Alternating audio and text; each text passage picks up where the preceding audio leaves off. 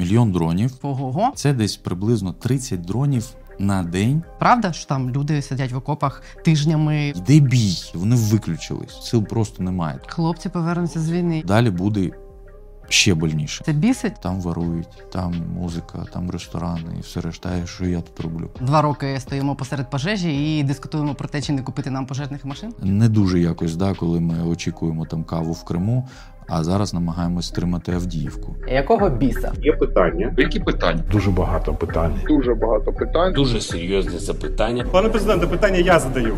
Ні, ну ми ж зараз, ви ж не прокурор. Питань немає. Вітаю, друзі! Я Олена Требушна. Це канал є питання, яке я обіцяла. Єгор Фірсов сьогодні тут у нас військовослужбовець, колишній народний депутат про мільйон дронів, про Авдіївку і, можливо, трохи про політику. Вітаю тебе. Боже здоров'я. Я впевнена, що ти точно чув, е, як президента запитали, чи не проти він, щоб ми робили більше дронів, чи не проти він, щоб ми створили більше бригад. Трохи дивно звучав в моїх вухах цей діалог, так ніби ми е, там два роки стоїмо посеред пожежі і дискутуємо про те, чи не купити нам пожежних машин. Тим не менше, та фраза, яку він сказав, що наступного року ми зробимо мільйон дронів. Вона для багатьох е, людей, які мало в цій темі розбираються, ну звучить красиво. Мільйон дронів ого-го. Але навіть мені, я трошки розбираюся в цій темі, не зрозуміло, це багато чи мало. І хочу, щоб ти оцінив, що для тебе ця цифра означає, і чи в принципі здатна Україна зробити мільйон дронів за рік навіть. Ну, давай так я тобі скажу. Я не чув е, прес-конференцію президента, я чув вже в мережі дискусію. А, Почнемо з того, чи це реально. Реально, я взагалі не вважаю, що це якась там надамбітна цифра. Ми можемо легко порахувати. Мільйон дронів, я так розумію, президент мав на увазі за рік, правильно? За рік. Тобто на наступний рік. Ну, давай ділимо на 12 на місяць, щоб отримати кількість дронів. Це десь плюс-мінус, там скільки буде 80 тисяч. З урахуванням візьмемо підрахунки, що в нас, наприклад, на передовій там 100 підрозділів. Я зараз умовно кажу, а ось, але 100 підрозділів з усіма. Це можуть бути бригади, це спецпідрозділи, це там Кракен, СБУ, е, спецпідрозділи Омега. Всі, от 100 підрозділів, 100 ділимо на 80 тисяч. А, Виходить, десь в нас 8 тисяч на всіх на місяць. На один підрозділ. Ні, На на, всі всі, на підрозділи. всі підрозділи на місяць. І якщо, і якщо ми поділимо ще на день, ну тобто 30 днів у місяці, то буде в нас, я так швиденько рахував, коли їхав до тебе, це десь приблизно 30 дронів на день на один підрозділ, не на групу. Група для розуміння здатна використати ну, на день в середньому там, 10 дронів. Це група, це FPV. FPV. Це маленька група, це, умовно кажучи, пілот, штурман, сапер там, і водій, чотири бійця. Ми говоримо зараз про підрозділи, тобто про роти, ось, як правило, БПАКи і так далі. Тобто 30 дронів на день це, ну, це непогано, набагато краще, ніж зараз, але це не якесь там типу вау. Є ще другий момент, який мене дуже-дуже турбує. Е, Технології, особливо дрони, така річ, яка постійно змінюється. Тобто, те, що ми, наприклад, там вивчали і готувались до того там два місяці тому, воно вже зараз не актуально. Змінюється все, змінюються частоти, змінюються модулі, змінюються камери, змінюється все. Ну, навіть дальність їх польоту Да. вже росіяни відвели техніку так далеко, що ті дрони, які є, і не достають. Я так розумію. 100%, 100%. І є побоювання, якщо це буде не така гибка історія, не Гнучка. динамічна, да, гнучка, да, що типу почули якусь зміну, ага, запровадили швидко і так далі. Якщо це буде просто цифра мільйон, банальне контрактування держави там по 300 тисяч, по 100 тисяч від виробників, я дуже боюсь, що ми будемо отримувати дрони з певним технологічним запізненням. Тобто вони будуть виготовлятись, робити там е, контракти, якісь державні тендери і так далі, логістика до нас. І ми отримаємо дрон, який був виготовлений півроку тому. І який вже для нас не є актуальним. Так, ми візьмемо його, ми пролетимо на ньому, але пролетимо через два поля до посадки, де сидять там, сидить ворог, але ми не зможемо його використовувати ну, якби креативно. Ми не зможемо його там ним пролетіти там 15 кілометрів. Ми не зможемо ним оминати ворожий реп і так далі. і так далі. Тому, звичайно, це реально, це непогано, що президент поставив таку планку. Але я дуже боюся глибини цього процесу, щоб ми не зайшли туди і не наробили там багато помилок, і просто не отримали багато мотлоху, яким не зможемо працювати. Ну, це опирається в те, що навіть не е, в те, що ми досі не вміємо зробити таку кількість дронів, а в те, що у нас в принципі немає досі якоїсь е, отієї єдиної доктрини чи стратегії там застосування БПЛА в збройних силах, яку я так розумію, по перше, ніхто не написав. По-друге, мені здається, або я чогось не знаю, що в принципі в генштабі немає е, таких людей, які би сиділи, аналізували оці практики, придумували, е, де краще визначали і розповсюджували по усіх підрозділах ті знання, які зараз продукують на рівні окремих там загонів. Цього просто нема. Насправді так і є. А Ця умовна доктрина вона пишеться зараз. Ну як пишеться, не кимось конкретно пишеться, а пишеться фактично на практиці. Окремими І, підрозділами. Е, окремими підрозділами, ну, в себе в голові, скажімо так. Такого завдання, можливо, я не знаю. Ти сказала, там, типу, можливо, в Генштабі щось робиться. Я не знаю. Я також про цього це не знаю. І в армії ти також дуже багато можеш не знати, що відбувається там в армії, тому що ти сконцентрований на своєму підрозділі, там комунікуєш максимум з командуванням, а вище є там от оперативно-тактичне командування, стратегічне, е, в генштаб там і, і величезна структура. А в ідеалі так, в ідеалі ми б мали написати якусь доктрину, концепцію базово, тим більше у нас є вже що писати. Величезна кількість підрозділів отримала колосальний досвід. Більше того, це суттєвий крок, я вважаю, взагалі в освіті. Тому дрони, знаєш, як ми приїжджаємо там на передову, на позиції піхоти. Там, І піхотинці питають: о, крута, крута штука. А скільки це коштує? Там, Ну, показує на дрон. Там, Ну, 20 тисяч гривень. Бля, так давай ми таке купимо, типу, будемо там ворогів е, кліпати. Ну, і на, насправді хлопці не до кінця оцінюють глибини цього питання. А ось. І мені здається, що, по-перше, суттєвий крок в освіті був, тому що зараз величезна кількість людей, ти навіть собі уявити не можеш. Це десятки тисяч людей, які вже чітко розуміють, що таке триангуляція, телеметрія. КСВ, там, ну коротше, дуже-дуже багато термінів на певному науковому, технічному і головне практичному рівні. Ми навіть самі це ще не усвідомлюємо. Плюс до того, такими спеціалістами стали там ну, юристи, просто радіотехніки, якісь і так далі. Вони отримали ці знання, що найголовніше, на практиці. Ось. І бажано було б робити якийсь центр, який би, ага, 109-та бригада, у вас вийшло там надруйте ворожий реп. Як це вийшло? Тихесенько, секретно взяли інформацію, проаналізували її, виїхали на полігон, працює. Тик-тик-тик-тик-тик-тик-тик. Зміни по всій лінії фронту. Не так, що я я зараз, от дві години тому, спілкувався з однією бригадою, яка працює під Бахмутом, і я ділився з ними нашим досвідом, який я тут там детально не можу розповісти. так? А щоб вони запровадили в себе. Ну, оскільки я зможу прокомунікувати? Ну, добре, що вони там побачили мій пост, щось почули там в цьому сарафанному радіо і звернулись. Там 5 бригад, 10, це вже буде багато. Всі інші можуть продовжувати мучатись і втрачати пташки, тому що їх глушить реп. Можливо, якась інша бригада, до речі, і нам щось порадить. І оцієї координації суттєво не вистачає. Суттєво не вистачає якоїсь методології, тому що всі працюють, ну, як як, як можуть, так і працюють. А ось. І в мене, наприклад, є певна тактика бачення застосування зараз по нашій лінії фронту, щоб це не було так, знаєш, типу, вилетіли. Танк бахнули, вилетіли, АКО бахнули, вилетіли, там піхоту бахнули. Коли нема певного задуму стратегічному, Ну, це можна ще так довго воювати. Танків, піхоти, всіляких різних Ну, типу трибут. на удачу, а да, не в, да, да, да. В них прогнозованим пев, якимось певна, результатом. Певна така, знаєш, типу, ну, хаотичність. Тобто, а має бути зрячий погляд на те, що, друзі, в нас стільки-то дронів, І ми цими дронами маємо виконати одну задачу, другу і третю.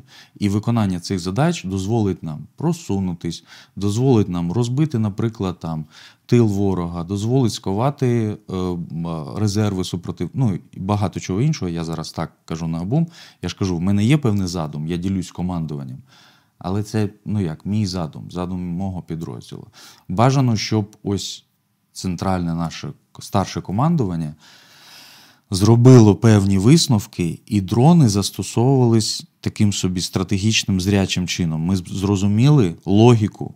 Не просто полетіли і вдарили там якусь буханку, а логіку, навіщо ми це робимо. А це можливо зробити за однієї умови. Якщо Генштаб все ж таки почне робити певні професійні ротації, я маю на увазі не одну бригаду змінювати на іншу. Ротації потрібні для того, щоб хлопці, який рік провів на передовій, який знає вже дрон цей ідеально, може його паяти, збирати самотужки, переставляти там різні модулі, камери і так далі.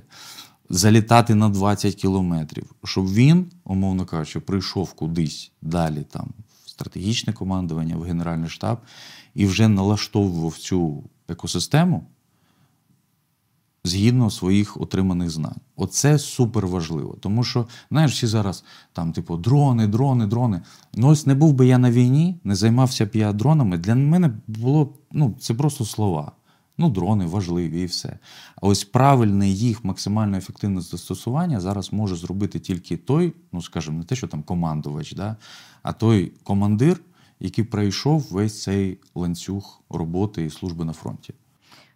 Тобто, ну ти бачиш проблему в тому, що немає, мабуть, усвідомлення на рівні там не знаю найвищого керівництва військового. Ну наскільки це важлива історія досі, щоб це все зробити і налаштувати? Чи в чому? Е, ти знаєш, я от е, запитати тебе, наприклад, там, чи це важлива історія? Я думаю, скажеш, ну, ну важлива історія. І я переконаний, що і в умовному генштабі також кажуть, що це важлива історія. Але як цією важливою історією користуватись може лише особа, яка пройшла цей шлях. А шлях цей пройшов не так давно. Тобто, ми при всій повазі до військових, які там воювали в 2014 році, вони воювали в іншій війні, де були інші правила, інші навіть статути використовувались, доктрини. Зараз геть інша війна. Все змінилось. Ми навіть воювати навчили нашого ворога. Вони також застосовують інші тактики. А ось і а, навіть маленька історія. Ми сиділи там в бліндажі на передовій, і хлопець один такий, ну, розмовляли про роль розвідки там і так далі, зазвичай ці військові розмови. І хлопець сказав: каже: ось раніше. Не треба було підіймати пташку, треба було йти самотужки, кудись виходити, в якусь подзорну трубу, там, я не знаю, в камеру дивитись, передивляти за ворогом, потім приходити, це все на карті малювати. Отут от так стоїть, отут ворог так розташовував, там ропи, вопи там, і так далі. А інший пілот каже: каже: слухай, та коли це було? Типу, за часів Другої світової війни, а той йому відповідає, за які Другої світової війни? Це було два роки тому. А в другого, який задавав це питання, світогляд вже настільки змінився, що для нього дрон, розвідка, аеророзвідка це вже звична справа. І він не уявляє собі, як можна воювати, умовно кажучи, не застосовуючи ці дрони. Йому здається, що це минуле сторіччя. Хоча ще раз кажу, що це було от рівно два роки тому. Ну, дрон був там, один якийсь мавік на бригаду, їм якось користувались трошечки і все. А зараз, якщо ти без дрона, ти просто без, без нічого. Розвідка вже не діє. Тобто я б сказав, що. Дрони, особливо розвідувальні, це основа основ. Навіть вони підв'язані від ударних дрон, до ударних дронів. В нас відверто скажу тобі так, часто, я думаю, що всіх бригад часто виникають конфлікти між підрозділами ударних дронів і артилерією, тому що ми боремось за розвідку. Хто саме нам буде давати стрім і коригувати наш, наш вогонь? І оскільки артилерія вона ну, це вже старожили і, і, і пройшли великий шлях. Вони качають за своє. А ось, хоча, як на мене, ефективність влучань в них нижча, тому що дрони вважаються високоточною зброєю. Ну, ми, ми, напевно, маємо пройти цей шлях, ми його пройдемо. Єдине питання тут ціна в часі. Нам би хотілося за рахунок часу ось зекономити час і тим самим переграти ворога. Тому що оця гонит, гонка за е, технологічною високоточною зброєю і за її використанням, якісним використанням, вона вже почалась. Ворог зараз в нас ну, десь на дві голови вище нас. За моїми суб'єктивними кількості чи відчуттями. в- в Е, якості, чи див- див- див- Дивись так: в кількості раз, в них їх багато, в якості самого заліза апарата два, тому що в них є далекобійні дрони, які летають там вже навіть на 70 кілометрів. Розвідувальні дрони, які летають також на 70 кілометрів, ну плюс-мінус. А ось в них багато fpv дронів набагато більше, ніж в нас. В них з'явились ночні fpv дрони, тобто вони будуть літати вночі з тепловізійною камерою. А ось і цим вони ось вище нас. Нижчі вони нас за ініціативою. В нас в кожній бригаді є своя лабораторія, де сидять хлопці, перепаюють ці дрони, продумують операції, відкривають крапиву, дивляться по місцевості висоту, низину, як пролетіти, як оминути реп, як надурити взагалі ворога, полетіти там трошки по іншому маршруту і так далі. І де там, в принципі, що може ховатися? Да, да, да, да. Тобто ми їх за рахунок цього переграємо. В них дуже топорна, тупа історія, в них багато всього, вони її можуть використовувати. Тобто, наприклад, ми використовуємо, як правило, дрон тільки коли в нас є ціль. Ось стоїть танчик, ми беремо, взлітаємо, літемо, літимо на Ну, цей коли танчик. виправданий ризик його втратити. Да. В них є такий, ну не те, що там баражуючий, черговий дрон, FPV, навіть ланцети вони так використовують. Тобто вони підняли і дивляться, де що можна вразити. А нічого немає, дрон впав там десь у полі, вибухнув. За рахунок собі дозволити. Да, вони можуть собі це дозволити, і, звичайно, це ну, приносить певний якийсь результат, тому що в тебе багато всього. І ми ще краще, тому що ми набагато адаптивніші. Тобто ми одразу, не ми, і в тому числі мій підрозділ, і інші підрозділи, вони одразу вигадують щось нове. В них горизонтальні ці зв'язки, волонтерські, вони набагато швидше. І ось тут наше завдання ворога в цьому компоненті переграти, щоб вони залишили зі старим мотлохом залізом, а ми вже літали на дроні, який обходить реп, там з ППРЧ, з тепловізійною камерою, е, з якісною платою ініціації, щоб е, дрон детонував, коли долітає до цілі, і так далі, і тому подібне. Тобто я взагалі вважаю, що ця точка переломна, як переграти ворога, вона може бути в тому числі і в дронах. Я б сказав, навіть в першу чергу в дронах. І взагалі, я б навіть, ну, знаєш так, напевно, з цього треба почати було розмову. Що на фронті зараз ситуація не найкраща. Дуже багато кризових історій. І нам треба, ось прям війську, треба зрозуміти, чим саме ми будемо ворога перегравати. Тому що ми поступаємось в багато, багато компонентів: чисельний склад, піхота, БК, техніка. А в них більше, в нас менше. Ми вигравали за рахунок мотивації, за рахунок цієї там горизонтальних зв'язків і все решта, але так далі не може продовжуватись. Треба знайти ці точки, за рахунок чого ми ворога переграємо. Ось дрони можуть бути тією ключовою історією, яка змі- змінить ход війни. Але якщо це буде мільйон дронів щонайменше, і мільйон якісних дронів з ефективним їх використанням. І не в грудні наступного року. І не в грудні наступ... і не в грудні наступного року точно, вже, вже в січні. Е, Я думаю, знаєш, мені здається, так зараз складаються обставини, що нам просто не уникнути цього, якщо ми розуміємо, що артилерійських боєприпасів немає, і ну, типу, нам не можуть їх забезпечити в тій кількості, яку нам яку ми потребуємо. І якщо було вже і на офіційному рівні, по-моєму, навіть про сам президент сказав, що ми будемо компенсувати це дронами чи Міноборони. Міноборони цього тижня казала, що ми будемо компенсувати це е, тими ж самими fpv-дронами. Можливо, це просто знаєш, поставить їх ситуацію, що типу іншого виходу немає. Треба, треба робити це і вкладатись е, в БПЛА, в роти, в посилення цього роду військ. Мене єдине, що цікавить, це час. От і в мене було таке розуміння. Я скрізь там писав, де міг, говорив, сам щось робив. Про це ще півроку тому. Зараз, напевно, про це не говорить там лише ну, людина, яка взагалі до фронту не має жодного відношення. Про це говорять безпосередньо підрозділи, бачачи ефективне застосування. Про це говорять всілякі там волонтери, які приїздять на передову і допомагають цими дронами. Я не розумію, в чому, ну, в чому може бути така тугість в плані сприйняття цієї інформації, що це може бути реальна альтернатива. Що нам не треба чекати, поки з Хорватії доїдуть до нас там снаряди, чи міномети там з якоїсь іншої країни, чи щось інше. Ми можемо виготовити самі реально мільйон дронів, навіть більше. Наші виробники. Є тут єдина умова, що ми залежні від Китаю, це також буде проблема, тому що завтра Китай скаже: друзі, дякуємо вам. Не VTX, не регуляторів управління, ні- ніякого заліза ви не отримаєте. До побачення. Все інше будемо продавати там вашим, вашим ворогам. Оце буде величезна проблема. І чи вистачить взагалі в Китаю навіть цих комплектуючих? Тому що цими, цим дрони взагалі це ну, типу, як цивільні дрони. Це, до речі, чому, чому а, вони народилися, і ідея та народилася в Збройних силах. Це орки в нас же просто зрисували, вкрали цю ідею. Тому що якраз не було снарядів, чим бити, і сиділи всі, вигадували, що таке можна придумати.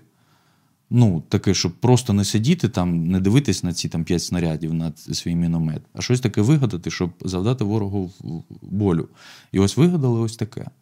І я ж кажу, що ця історія ну, вона, вона дуже очевидна. Вона дуже очевидна. Чому її не сприймають десь там на горі, я не розумію. Мені здається, що, умовно кажучи, там якісь там оці наради, там, ставка, наприклад, засідання уряду, засідання Верховної Ради. Ось в топ-3 перші питання мають починатись з, дрон, з дронів.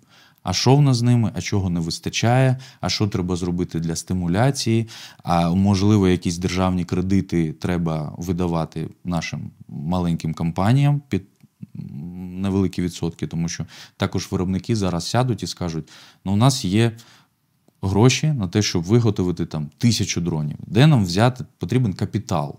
Ось де вони його візьмуть. Мають прийти державні банки і сказати: друзі, ось вам під 2% ми готові вас кредитувати. А ось далі якісь стимули там щодо спрощення оподаткування. Виходить держава і каже: друзі, виробники дронів, ви наша надія.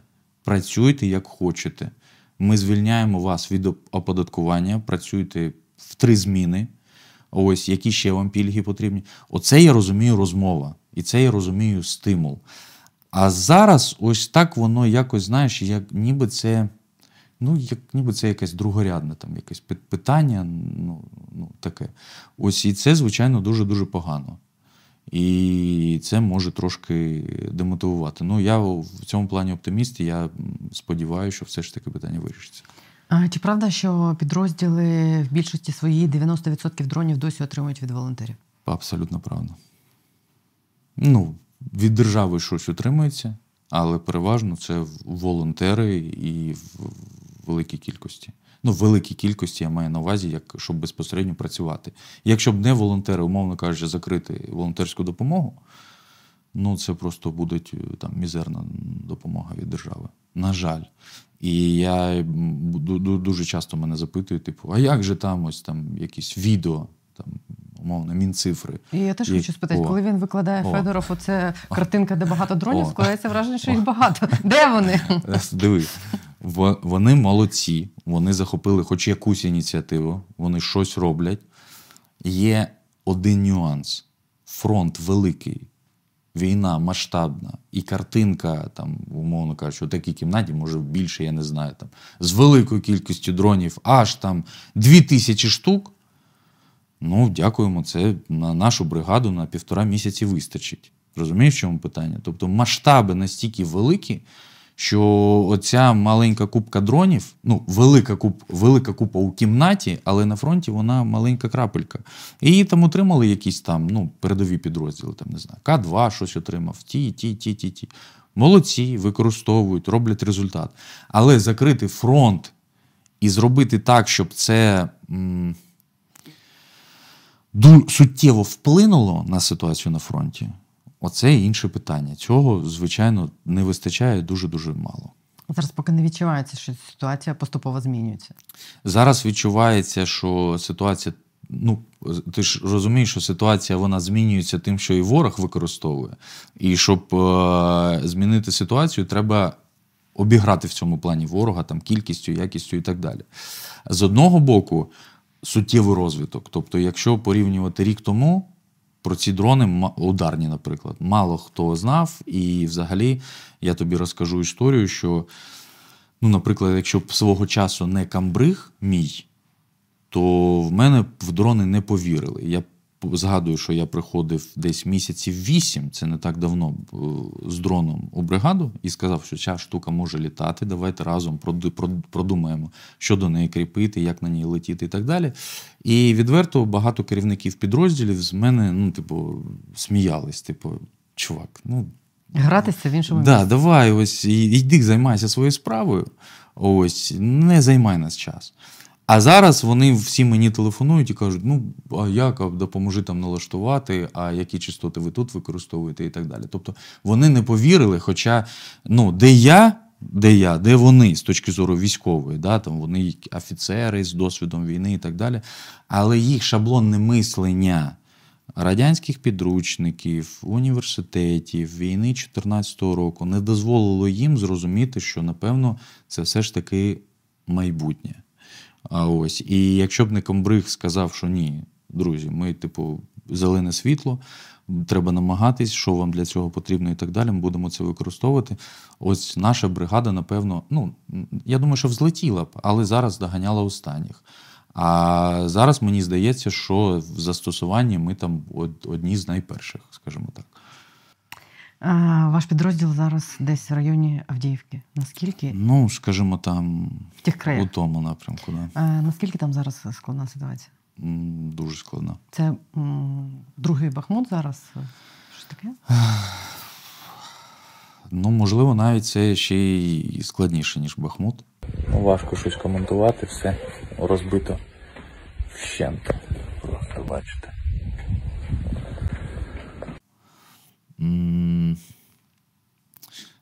Ну, ситуація складна. Що, тебе, що тебе саме цікавить, тому А, що вона навіщо- складна і глибока. Типу, навіщо вона їм потрібна? Це просто там, О, просто ну, треба просуватися вперед. ні-ні-ні-ні-ні, Треба вирівняти зачек- фронт, за- за- треба за- за- перемога, зачекай. висоти. Е, навіщо вона цим потрібна? Це треба зараз ну, там, знайти якусь там, особу в Донецьку і поспілкуватися з нею. І якщо ти поговориш з кимось з Донецьку, в Донецьку тобі скажуть, що постійно по Донецьку прильоти, по штабах, по особовому складу і так далі, тому подібне. Авдіївка колись вважалась там частинкою Донецька. Тобто, для розуміння, з краю Авдіївки до Донецька там, ну, умовно, там 8-10 кілометрів. Поки є Авдіївка, в Донецьку вони не можуть себе спокійно почувати. Більше того, саме Авдіївка є такими своєрідними воротами на наш наступ у Донецьк. Якщо, умовно кажучи, Авдіївки не стане, то це поставить суттєві знаки питання взагалі щодо майбутнього Донбасу, щодо там звільнення Донецька і тому подібне. Тому Авдіївка для них не просто для десь для галочки, як був десь Бахмут. От чому вони були за Бахмут, досі не зрозуміло. А тактика і стратегія їх по Авдіївці повністю зрозуміла, навіщо вони хочуть її взяти. Другий момент, як вони її беруть. Місто взагалі дуже важко взяти, тому що в місті, особливо в промислових містах у Донецькій області, дуже багато всіляких мінімальних заводів, величезних заводів, типу Авдіївський коксохімічний, величезна кількість підвалів і так далі.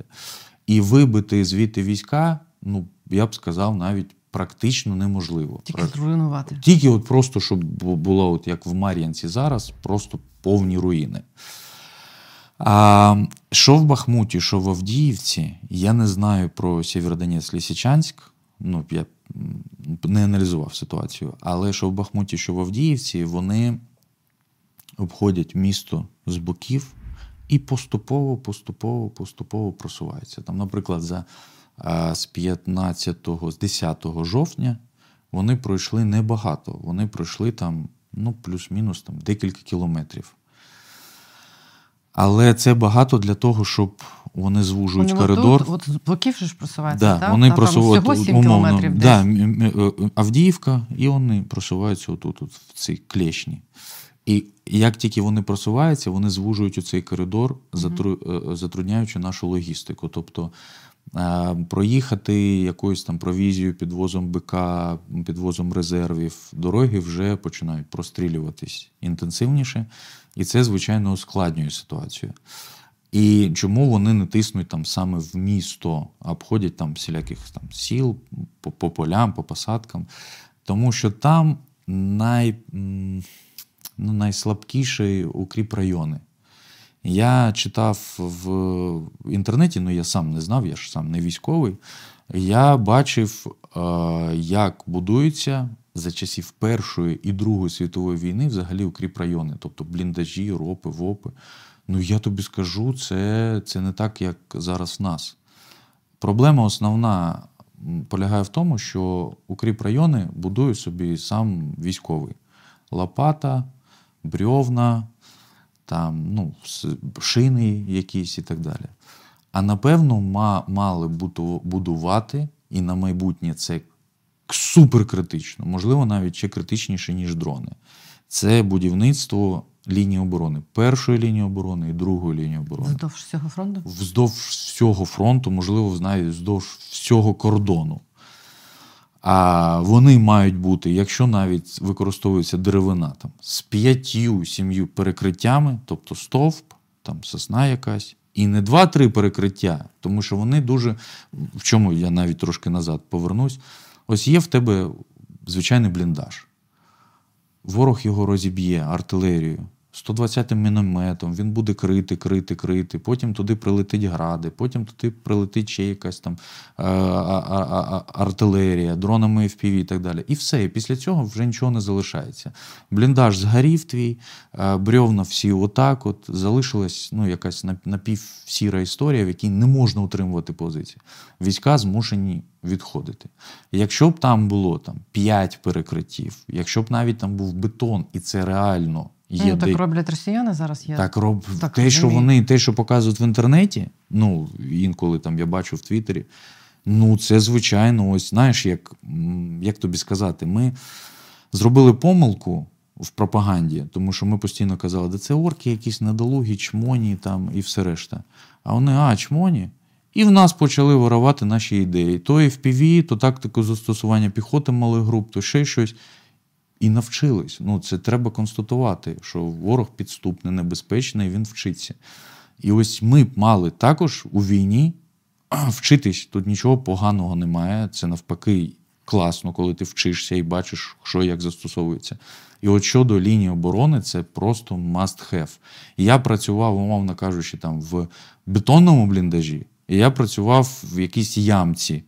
І я знаю, що це таке взагалі твої, ну, твої якісь почуття. А піхотинцям це ну, уяви собі, ти там добами, інколи тижнями тримаєш позиції.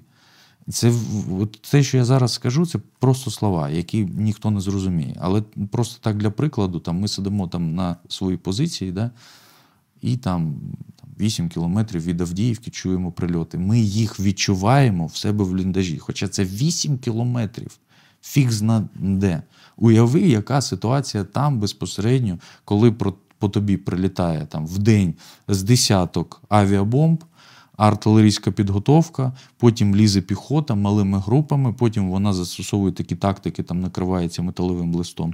Вони повзуть, повзуть, повзуть, їх не видно в квадрокоптер, вони підползають там за 20 метрів до бліндажа, починають закидувати гранатами.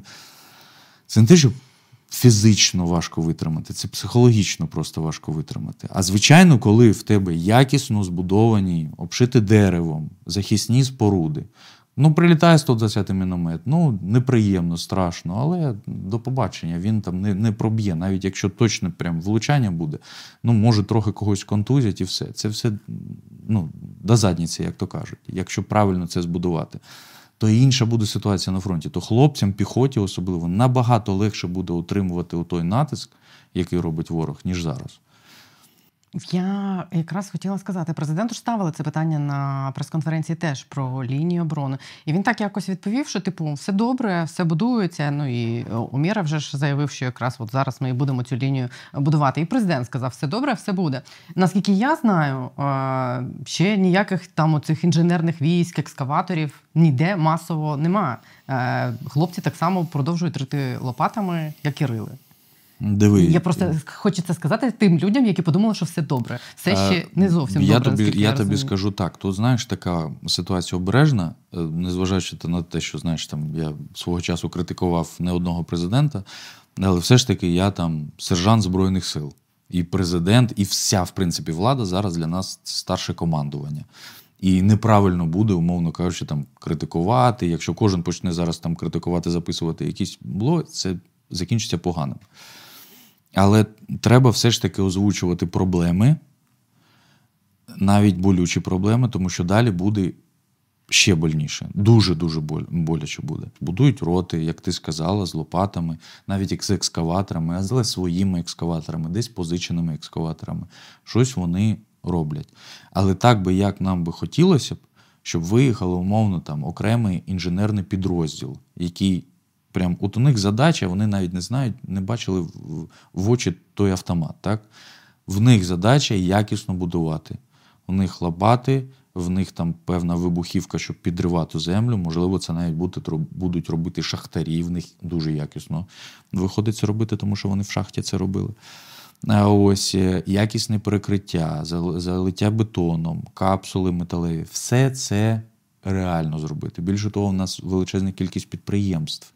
Ось підприємства там металургійні та, або там металоконструкції в нас же є. Давайте їх завантажимо в три зміни, нехай вони працюють і роблять нам захисні споруди. Тому що це все від цього залежить лінія на фронті, життя, здоров'я людей, наш взагалі психологічний ментальний стан, тому що ну не дуже якось, да, коли ми очікуємо там каву в Криму, а зараз намагаємось стримати Авдіївку. Це також в тому числі лінія оборони. Я б взагалі сказав, що це база, базова історія. Ще одна проблема, яка зараз постає все гостріше. Е, два роки буде вже зовсім скоро, як е, почалось вторгнення, як багато людей на фронті прямо з першого дня. І я знаю, що у вас там в районі Авдіївки якраз стоять підрозділи, де хлопці без ротації достатньо тривалий час. І для них оця тема, яка зараз піднялась, що потрібна якась, якщо не масова мобілізація, демобілізація тих, хто вже два роки там, то хоча б якісь тривалі ротації. Наскільки гостро стоїть ця проблема? Наскільки ну реально це правда, що там люди сидять в окопах тижнями без можливості відпочити? Ну а як, який інший вибір? Вибору немає, це правда. Це правда, і це не якесь там виключення. Є хлопці, які більше півтора року фактично провели на передніх позиціях. Да, мінімальні ротації якісь були. Ну як це ротації? Ти там на першій лінії оборони тебе забрали там на 15 кілометрів звідси, туди прилітає, але менше прилітає, хоча ти можеш там поспати, покупатись і знову на позиції. І це величезна проблема. Величезна проблема в тому, що чому знову ж таки ворога у ворків є успіх, тому що вони постійно поповнюють свіжими резервами.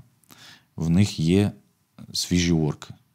А ось в нас люди виснажуються. Як я вже сказав, що це тиждень там є ситуації, там 3-4 доби люди були в боях. Тобто вони тримали бій вночі, вдень. Звичайно, там були певні паузи, вони спали на ходу і так далі. Був навіть один випадок, він трапився не зі мною, але можна цьому довіряти. Це було ще в Бахмуті. Один підрозділ перестав виходити на зв'язок і подумали, що щось якийсь прорив. Туди зайшов на підкріплення спецпідрозділ, і побачили хлопців, які ну, просто лежать ну, лежать, кровопотьоків ніяких немає. Подумали, що ворог застосував якийсь типу газ, щось щось таке. Виявилося, що бійці просто заснули. Виробилось. Тобто, уяви собі, йде бій, все це розлітається, вони виключились, тому що ну, сил сил просто немає. Ти ти виключаєшся і все, і типу сплять. І така історія, я думаю, що ну, вона далеко не одна. Люди просто виснажуються. Для цього потрібно поповнення якісні резерви, щоб в бригаді були резервні роти, щоб хоча б були ротації, умовно кажучи, два дні побув на позиціях, 2-3 дні десь в тилу. Два дні побув на позиціях, тоді, тоді ти якісніше набагато можеш воювати. Тобі в те- тоді в тебе є сили, тоді в тебе є увага, тоді навіть в тебе є певний креатив. А без креативу також нікуди. Треба щось якась творчість, щось думати. Коли ти виснажений, це звичайно нічого не працює. Це питання і певної мобілізації, тому що я так розумію, що не вистачає людей. І бажано було б е, ну, якось також нам розуміти щодо мобілізації, взагалі, ну, якось, якусь політику, умовно кажучи, щоб хоч хтось вийшов і сказав: друзі, воювати, умовно кажучи, там не те, що мають всі. Це неможливо, але тим не менш, ми розраховуємо на 200 тисяч поповнення. Ми гарантуємо вам, що ви підете саме туди за рахунок вашої там спеціалізації і так далі, але тим не менше ви потрібні. Ми вас, умовно кажучи, там відпустимо там через півроку, через рік, наприклад, і так далі. Ну тобто, якась політика, якась спілкування з, з е, нацією. А зараз люди, звичайно, бояться, тому що вони думають, що до них відносяться як до ресурсу. Схопили напередок, вручили автомат, на воюй. Ну, наскільки цей страх виправданий? Ну, я думаю, диви, я тобі так скажу. Мені, наприклад, було набагато легше, тому що я був добровольцем. Я сам знайшов собі підрозділ, обрав, проїхав Авдіївку, знайшов хлопців. Мені було набагато легше, тому що я вже вливався ту- ту- туди, куди я сам обрав. Якщо б мені отак от сказали, там вручаємо тобі повістку, і ти по всій процедурі самотужки йдеш, ну це реально ну, не те, що страшно, це дуже неприємно. Ти не, розумієш, куди е, там тебе відправлять, відношення якесь, який підрозділ. Там, Треба змінити цю систему е, розподілу людей, Да, які я- теоретично приходять у ТЦК. Да, суттєво змінити. Це була не І- лотерея, а щоб ти Да, хоча б визначеність да. Я мав, взагалі в мене, в мене в мене таке враження. Ми чим ми відрізняємось від ворога? Ми набагато сучасніше. І ось щоб ТЦК очолювали професійні, ці, як їх називають, джарщики, да? умовно кажучи, прийти до топ-компаній і сказати: друзі, вибачайте, ми мобілізовуємо ваших, ваш персонал, ваші кадри. Ми обіцяємо їм, що вони будуть професійно займатися тільки цим. Ми не пішлемо їх там кудись там в окопи і так далі. Але вони будуть якісно там прийшов Іваненко. А що в тебе? Який диплом, які знання, що ти хочеш, яка мотивація і так далі. І саме під його якісь потреби, характеристика виписали його функції. Тому що немає більш професійної крутої людини, яка займається саме своєю справою, в якої світяться очі, навіть якщо вона там кухар чи інженер, чи ще хто. І немає нічого гіршого, Якщо людина, умовно кажучи, там, я не знаю, там юрист, документовод, там, знання англійської мови і так далі, а їй нарізали якісь технічні речі, там, їх взагалі гадки немає. Оце, звичайно, суттєвий дисбаланс. І я, до речі, зараз підрозділ вишукую для тобі для розуміння з таких куточків радіотехніків, інженерів, які взагалі ну, в армії не займалися цим. Вони там були на передовій, чистили картоплю, там що я зараз не жартую. Я теж знаю айтішників, які підмітають підлогу. Ти розумієш, в чому, в, чому, в чому питання? І це не історія, там, типу, а це такий приклад, який знають всі. Це, типу, сплош і рядом. І от поки ми не змінимо цю організацію, це, напевно, третє питання. Ось перша лінія оборони, друге, можливо, там треті дрони. І ось в, цьо, в цій когорті питань, чи правильна, якісна мобілізація. І нема такого, що хтось зателефонував і каже: О, слухай, чуєш, а ти там розповідав про те, що ви там репу минули. Я там тобі телефоную з центра тра-та-та-та-та-та Київського. А розкажи нам, приїдь до нас, оформи відпустку, там, посидимо з хлопцями поговоримо. Ні. Як по-твоєму, кому, кому до кого в чиї вуха це треба вкласти? І ти, я, я хотів в тебе спитати. Я боюся. Це я називаю. Треба спитати президента, чи не проти він, по-перше. Ти знаєш, ну я з одного боку теж не, не вважаю, що там що президент має, наприклад, опікуватись правильним питаннями, налаштуванням там дронів. Як в нього має бути, як верховного головнокомандувача, має бути якась команда. І ось там один, два, і на якійсь третій лінії мають сидіти оці професіональні люди. Звичайно, хтось за них відповідає, несе відповідальність. І має сказати, що ця ланка не допрацьовує. Вони не зробили одне, третє, четверте, п'яте. Я іронізую, ну це має бути хтось і в РНБО, і в Міноборони, і в Генштабі, якісь люди, яким це ну, типу, Ну, болить, і які можуть впливати. Ну, диви, я не в мене відчуття ще глибше і глибше, що зараз формуються прям якісь дві реальності, прям паралельні реальності. Перша реальність це історія передової, це взагалі геть інше життя. Воно і небезпечне, і десь цікаве, і, і так далі. І є інше життя, там, київське, де так, да, дрони важливі, важливі, там, переможемо, кава і так далі. Але ось такої історії, як була на перших днях, е, навіть місяцях війни, війни повномасштабної, де вся країна була залучена, де всі ну, прям вкладались, оцього я зараз не відчуваю. І я не, роз... ну, я не можу розуміти тут, чи це так пропаганда прибаюкала людей, чи це якісь просто люди втомились і так далі. Ну я зараз відчуваю, що інакшого шляху перемогти, ніж навалою от, от вирішити всі проблеми і навалою ворога, в першу чергу інтелектуально за рахунок своїх здібностей і так далі. Ну, іншого шляху немає. Ми так довго будемо воювати, розумієш? Ну, але просто ми будемо закінчуватись, нас буде не вистачати, і це буде на роки. І рано чи пізно, ось я тобі хотів один приклад привести. Ми на передовій їздимо на старих машинах, і часто буває, що там вибиває всілякі чеки, типу, на, на панелі. І ось так буває, знаєш, типу, ти їдеш чек, ну, типу, фігня якась далі поїхав.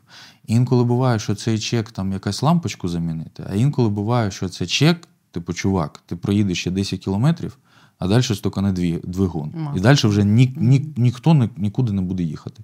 І у нас зараз на, нашому, на нашій панелі війни горять оці чеки, на які треба просто придивитись, звернути увагу, і не на косметичний ремонт віддати авто, а на суттєвий капітальний ремонт, щоб далі їхати. Тому що ну, є певні речі, які системно треба змінити. Інакше буде біда, інакше буде е, стукане двигун і буде колапс. Е, Який, яке у тебе відчуття, який у тебе, в принципі, настрій очікування від наступного року? Я от е, помітила, що багато хто тут в тилу, ну тим, хто реально переживає за те, що відбувається на фронті, ну кому це болить, хто там допомагає. Вони якось мені здається, часом навіть більш драматично дивляться на ситуацію на фронті в порівнянні там з деякими військовими, тому що там у військових є задача, вони на ній зосереджені, у них немає часу Мгм. там думати про те, що там тут затримали там князєва, хабарі, всі крадуть, дронів немає. Оце все. Ти зосереджений на своєму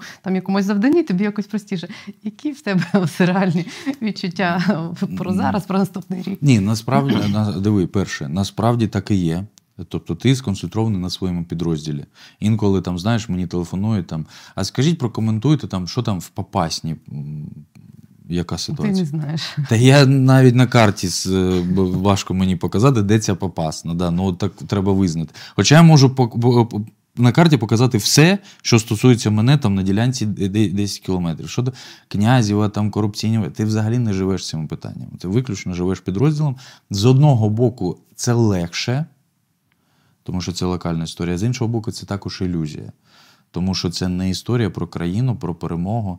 Це виключно про твоє. Там вразили в сонцепьок, все круто, ми красавці. Там Так, ми точно переможемо. Ми точно переможемо. І це, до речі, локальні успіхи, вони тобі теж можуть давати враження, що ми перемагаємо. Мгм. І локальні невдачі, коли ти сидиш там під мінометним обстрілом, під шквальним вогнем, тобі здається, що все Нам труба. нам труба. Да. А хоча інколи це може бути навпаки, що хлопці думають, що нам труба, а насправді там певний задум, і зараз ми вибиваємо ворога і так далі. Це теж певні ілюзії. Я тобі скажу так, вгадки не знаю, що в наступному році. А, війна навчила жити сьогодні і планувати максимум на завтра. Що буде через тиждень, ми не знаємо. От я зараз в відпустці. Відпустка в мене там прилічна. Е, Якщо порівнювати з іншими відпустками, то-.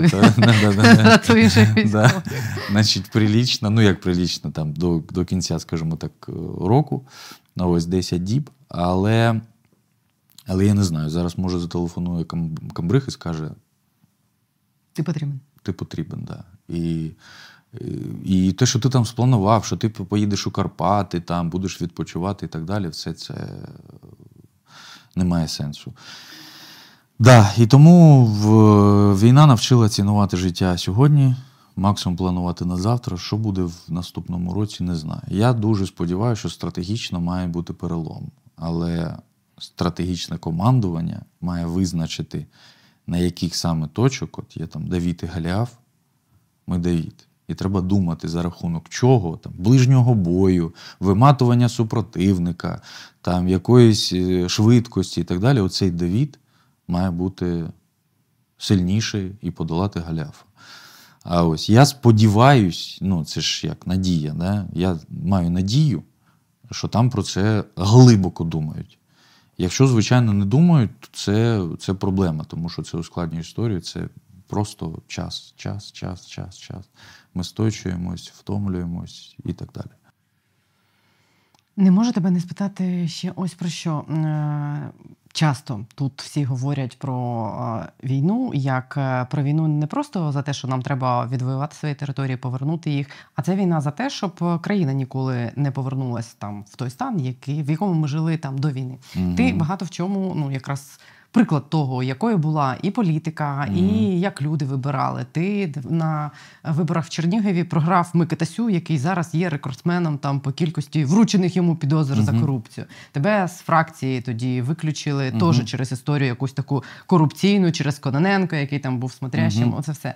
Е, по-перше, чи стежиш ти за тим, що тут відбувається там і в політиці, і Ні. в корупції? Не стежу, не стежу. А чи думаєте ви там на фронті, в тому числі про те, що ви воюєте за те, щоб країна не була такою, як була? Ти, ти думаєш про те, що типу, ну якщо от ми переможемо, я отут віддав там два роки, три роки чи скільки, а все залишиться так, як було? А ти знаєш, під, підсвідомо ми всі думаємо. Під, ну, підсвідомо. Але так, щоб ми прям там обговорювали це, ну просто немає часу. Ти концентруєшся на задачі, і коли будь-яка людина, коли вона концентрується на задачі, вона не може думати там, як Юлій Цезарь, там про те, про інше, там і, і, і все решта. Але підсвідомо, звичайно, у всіх є величезні надії, що країна змінюється, що ми все ж таки воюємо справді не просто за, за територію, ми воюємо за іншу країну, тому що ми відрізняємось, і нам хочеться, щоб ми відрізнялись якісніше.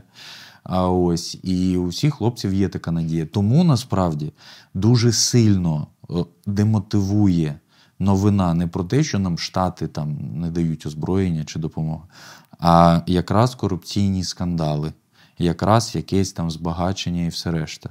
Тому що. Коли військовий думає там про штати не дають допомогу, він думає, так, ну протримаємось наші там дронами, ще щось там, щось виграємо час і так далі. А коли військовий читає, що там щось вкрали, думає, нахер я взагалі тоді тут. Там ворують, там музика, там ресторани і все решта, що я тут роблю. Ось. І підсвідомо це у всіх, у всіх такі думки. І ти запитала, чому я там не слідкую за політикою. Ну, щоб ти ж не, не розчаровуватись, тому що я не відкриваю сайти і не бачу там, побудували сміттєпереробний завод, там, е, посадили якогось там корупціонера, умовно кажучи, там з парламенту чи з Міноборони. Якісь позитивні новини ти не читаєш. Ти читаєш, як правило, не, негативні Зраду. новини, да, зраду. А нафіг вони, вона тобі потрібна. Ну, вона тобі не надає якихось там сил, мотивації і так далі. А ось я для себе розумію, ну, ну що треба.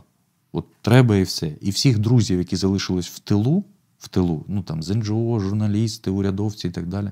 Я також намагаюся налаштувати, що хлопці, ми на вас сподіваємось. Є хибна думка про те, що закінчиться війна. Хлопці повернуться Хлопці з війни. Я хотіла спитати, з бісить? війни. Да.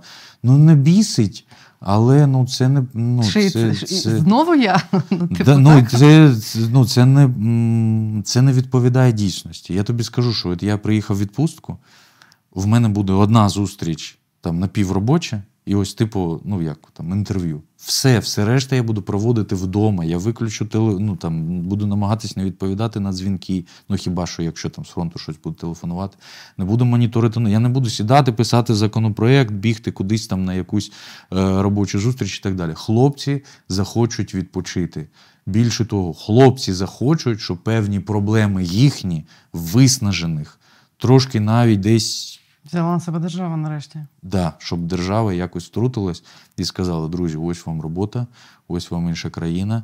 Якщо є у вас проблемні суперечки, незалежний суд, ось вам там альтернативна е, ця енергетика і так далі. Ми, я взагалі вважаю, що, до речі, війна за рахунок того, що ми фронт тримаємо, що в Києві можна робити там певні, певні реформи, скажімо так, так? Що війна це якраз час на ці реформи, щоб не втрачати той час, а змінювати, змінювати. Це, до речі, всім буде це інша буде країна, це інший сигнал військовим, що хлопці, ви воюєте не просто так. Це інший сигнал партнерам, що друзі, ми реально прагнемо в ЄС, в НАТО, тому в нас їдуть зміни і так далі. Ну, так от. І я сподіваюся, суспільство, яке теж має трохи змінитися в своєму ставленні до цих зна- речей. да, напевно. Я вважаю, що суспільство вже суперсуттєво змінилося. Це правда. І взагалі країна дуже сильно змінилася з урахуванням взагалі всього. Скільки людей загинуло, скільки отримало поранення, скільки це крові, болю. Взагалі інша сам формат, Ну, Багато наприклад. Багато кількість людей просто по-різному подивилася на ті речі, про які вони навіть не думали раніше. Да, да, да, 100%. Що в принципі війна, якщо її порівнювати там з 2014 роком, зараз вона в принципі торкнулась усіх в тій чи іншій мірі. Єдине, що звичайно, знаєш, коли ну, в Києві більш-менш спокійно, там раз, я не знаю, там на тиждень чи на місяць там є якийсь там бах-бах, типу наше ПВО, там пожужжав якісь шахети і так далі, все збило. А ось, але, звичайно, це певне нагадування, що в інших містах все геть по-іншому, і війна триває. І треба, знаєш, як теж, от ти кажеш, наприклад, треба ваша залученість, суспільство і так далі. Ну, от сидить там, дивиться в мене якийсь там Петро. Ну, окрім того, що він задонатить, як він чи може допомогти. Тут треба сподіватись на державу, яка організує ці правила гри, і скаже: Петро, якщо тобі навіть 62 роки, ти списана людина, але якщо ти там інженер, це взагалі там хтось інший, ось тобі певна робота і так далі. Ну, типу, І- збирай дрони. Я теж про це думала. Чому ніхто Да, не зробить? да, да, ось да, приміщення, да, да, да, ось Та плети маск-сітки, розумієш? Навіть дрони там це. Маск-сітку сідай і плети. От тобі задача, там корішок тобі якийсь, от три години ти пенсіонер, три години на день ти плетеш там маск-сітку. У мене батьки ходять плетуть. Так, Всі ну, радять ну, роз, ну це наша бульбашка, тому що ти живеш, в мене теж там дуже багато всього. Але є суспільство, 80% суспільства, окрім того, що донатить, не знає, як конкретно ще допомогти. От, ну, от, от що мені конкретно зробити? Якщо людина не воює, наприклад, і не може бути такого, що 100% прям підуть на фронт. Це, ну, це, це дуже погана історія. Е, Треба, щоб люди залишались, працювали і так далі. Але всі підприємства мають працювати, всі підприємства мають працювати на наше ВПК. Не так, як зараз, що деякі підприємства, і я відповідаю за свої слова, ВПК працюють 4 дні на тиждень, які виготовляють там, ну, там ІДП, плат, е, детонатор електронний. Вони мають працювати в три зміни 24 на 7 і цілий тиждень. І тут має не люди мають самоорганізовуватись, приходити на підприємство, кожен то має прийти держава і сказати: от, друзі, наступні правила гри так. Війна буде ще довго, больно буде. Але інакшого шляху немає. Інакший шлях це у Варшаві е, кава. І ще, можливо, і потім треба буде воювати. Чи там, Криївка і ще, на да, Львівщині, да, роз, розумієш, да, от. Інакше от, треба все, все. І я сам, я тобі скажу, я коли прийшов у Збройні Сили, я сам скептично типу, відносився, так, треба всім воювати, ну навіщо і так далі. Зараз, коли я поринув у цю історію, коли я бачу психологічний стан, наші ресурси і так далі. І невідомо, з який горизонт. Да, да, да, да, да, да, да. І іншого шляху, ніж е, оця тотальна мобілізація країни, іншого шляху немає. І правильна робота над нашими помилками щодо лінії оборони, щодо дронів, щодо мобілізації, щодо взагалі завантаженості ВПК і всіх заводів, які в нас є, щоб вони працювали саме на військово-промисловий комплекс. Навіть вищі, які в нас є, технічні вищі, вони також можуть, тільки я знову ж таки їх треба модерувати, вони також можуть влаштовувати свої рум-кімнати інженерні допомагати нам паяти антени, паяти дрони, паяти реби. Бригади, навіть бригади, які воюють на передовій, можуть вже спаяти свій реп. Розумієш? А чому, умовно кажучи, там підприємство чи вуз, чи ще щось не може це зробити? Взяти, умовно кажучи, якийсь там грант від, ну, умовно, там якась корпорація скинеться на бюджет, і вони будуть запроваджувати. Це треба робити. Ну, інакше Я зроблю все, щоб, тебе почули якісь вуха, які впливають на ухвалення рішення в цій країні. Я тобі дуже дякую за розмову і за те, що ти робиш. Я тобі відпускаю відпустку. Да, дякую тобі. Ігор Фірсов був є питання.